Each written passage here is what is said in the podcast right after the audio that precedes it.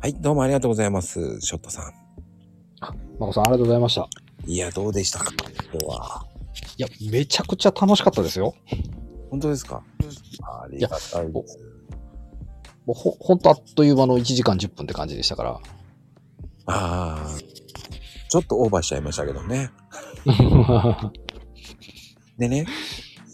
あの、聞くのを忘れたのは、はい。ね、ツイッターを始めるには、始めたのはどうだったんですかっていうのを聞くの忘れちゃったんですね。結構あれですもんね。あの、他の方の最初のところでそれ聞かれてますもんね。そうそうそうそうそうそうう。んあでも最初にね、もうショットさんのね、ショットはっていうのもリープであったんで、はい、はい。だからそっちを先に聞いてね、その後、チルハって盛り上がっちゃったんで、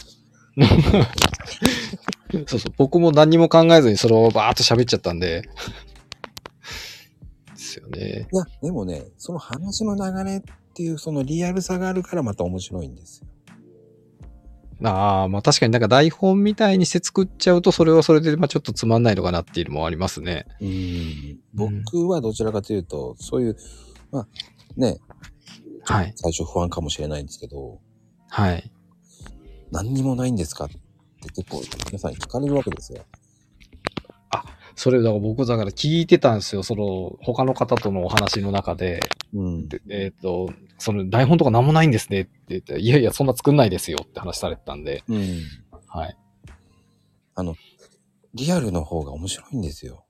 ああ。まあ、やっぱりその方が、やっぱり自然に話はできるかなっていう。そうなんですよ。はい。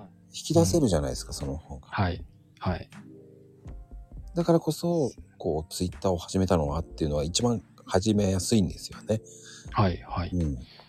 で、どうやって始めたんですかあ、そうですね。で、あのーリベ大の本を読んだんですね。お金の大学っていう。 はいはいはいはい。有名ですね。ああ、そうなんですよ。で、結局、その、僕、あのーコロナにかかったんですよね。え一回。はいはい。はい、で、その時に、その、あ、要はちょ、ちょうど1年ぐらい前ですね。コロナかかって、で、時間、まあまあ、持て余すってか、それかまあ、このまま死んだらどうなんだろうな、とか思ったりとかして、うんうんうん。で、そこからまあなんか始めた方がいいのかなっていうのを思って、で、えー、まあ、手探りでなんかいろいろこう見出してたら、その本に当たって、あ、じゃあちょっと勉強しようと思って読んだんですよ。うんで、うんで、そこからだから積み立て NISA してみたりとか、はいはい。あの、まだちょっと投資の方まではいけてないんですけど、うん、だから積み立て NISA のその、そういう単一番最初のところやったりとか、保険の見直しとかしたところに、あとその、副業をやるんだったら、ツイッターで情報収集した方がいいよとか、そういうのも書いてあったんですよ。うんうんうん。で、そこで、あのーやってみようと思って、ツイッター始めたんですよね。うーん。だから、初めはだから全然その辺は、始める、始めることだけしか考えてなくて、だからこんな、だから二刀流でどうのこうのとか、そんなことはもう一切考えてなかったんですよ。はただ、なんか、その、ものを書くことというか、その辺は結構好きだったりとかしたのがあってあ。、うん。で、あの、ブログをしようかなとか、そんなこと思ったら、それと同じような本のところで、えー、なんか本読んだ時に、ノートっていうなんか無料で始めれるやつがあるよっていうのを知ったんですね。はいはいはい。で、じゃあツイッターやって、じゃあノートでなんか表現してっていうのをやったら面白いかなと思って始めたんですよ。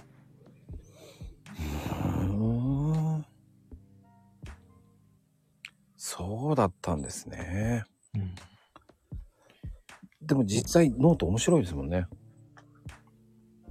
いやいや、あの、書いててもう本当に、あの、 もう自分のエゴ満開のノートとかその辺やっぱり書い、初めはやっぱ書きましたよね。人のためじゃない自分のため。でもね、そういう始まりがいいと思うんですよ。自分のために始めるっていうのはまずいいと思うんですよ。うん。僕も、その最初にツイート始めたのは、はい。何か習慣づけをはい。っていう思ったんですよ。うん。あの、コロナの影響もあったし、はい、はい。実家のコーヒーはちょっと売らんといけんし、はい。ねえ、僕、ただ暇してるんじゃなく、はい。まあ間もあるし、はい。その副業しながらやってて、はい。これならいいんじゃないかなって思って、はいやりだしたんだ。はい。はい。だから、こう、面白くなってきちゃったんですよね。うん。せっかくだったらコーヒーのことやった方がいいんじゃないんですかなんて言われたから、あ、そっか、はい。と思ってやりだしたのが7月ぐらいですかね。おーやっぱりでもコーヒーのあの話面白いですもんね、普通に。あ、そうですかうん。まあ、やっぱりさっきもお話ししたんですけど、あの、なんか断片的な知識はやっぱりあったりとかしたんで、それがどんどん保管されていく感じのはものすごい面白いですね。うんうんうん。まあ、いろんな地域、今地域の話をしてますけど、はい。地域にも歴史ありますからね。うん。いやでもコーヒーってやっぱ本当売れる作物なんだなっていうのはやっぱ感じますよね。あれだけやっぱ作られてんだなと思って。うん、ただね、かわいそうなぐらい安いんですよ。そうなんですかだって、一杯あたりに計算したら安いですよ。うんそれを大量に買ってるのが、あの、某有名チェーン店とか、うんうんうん、が買い叩いてますからね。うん我々なんかに来ると、やっぱ高いですよね。おー現地行くと、やっぱすっげえ安い値段だなと思いますもん。あ、やっぱ違うんすね。ええって思いますよ、だから。それを知ると、やっぱ変わりますよね、やっぱり。うんうんうん。やっぱり有名ブランドは、こう、手作業で、手摘みで取ってますから、はい。カゴを持って。はい。機械じゃないんですよ、やっぱり。おー標高が高いから。はいはいはい。基本的に美味しい実がなるのは寒暖差が激しいところが、うん、やっぱ美味しいですから。そうですね。産地多いですもんね。山、山、山の名前がついた、ね、あれ多いですもんね。多いんですよ。だからこそ、奥が深いんですよ。うん、食品もそうですよ、だ から。うん。まあ、あんまりそのプリンとかヨーグルトとか、ね、あとそのアイスクリームとか言っちゃうと、ね、あの、 結構絞られちゃうんで、うん、い作ってるところ。うん。はい。や、でもね、あの、その時その時のヨーグルトもそうだけど、牛乳ってまた違うじゃないですか。うんうん、違いますね。うん。いろんなと、いろんな牛のやつを混ざったら変わりますからね。うん一頭で作るのとまた違いますからね。ああ、全然違いますね。ほんうと。んだチーズなんかほんと変わりますから。はい。まあ、お何でも奥が深いんですよ、すべて。はい。それを奥深くするかしないかっていうのはやっぱり一つっていう感じなんですよね。あーありがとうございます。うん。まあでも、ショットさん、次の第2弾も、はい。ぜひぜひ、そうですね。ちょっとまたネネタをなんか別のやつを仕込んどかないといけないです ね。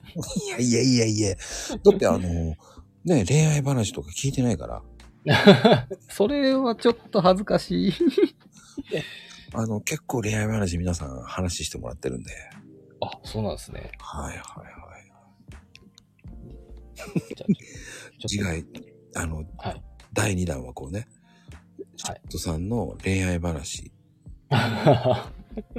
まあ、みんなが聞きたいって思ってもらえたらそうなんですけど。はいやいやいや、人それぞれ物語、ストーリーいっぱいありますから。い。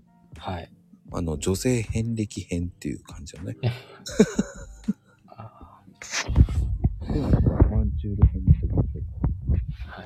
ーはい。てな感じです。本当に今日はありがとうございました。はい、いえいえ、とんでもないです。こちらこそありがとうございました。あ今日のゲスト、ショットさんでした。ありがとうございます。りがとうございました。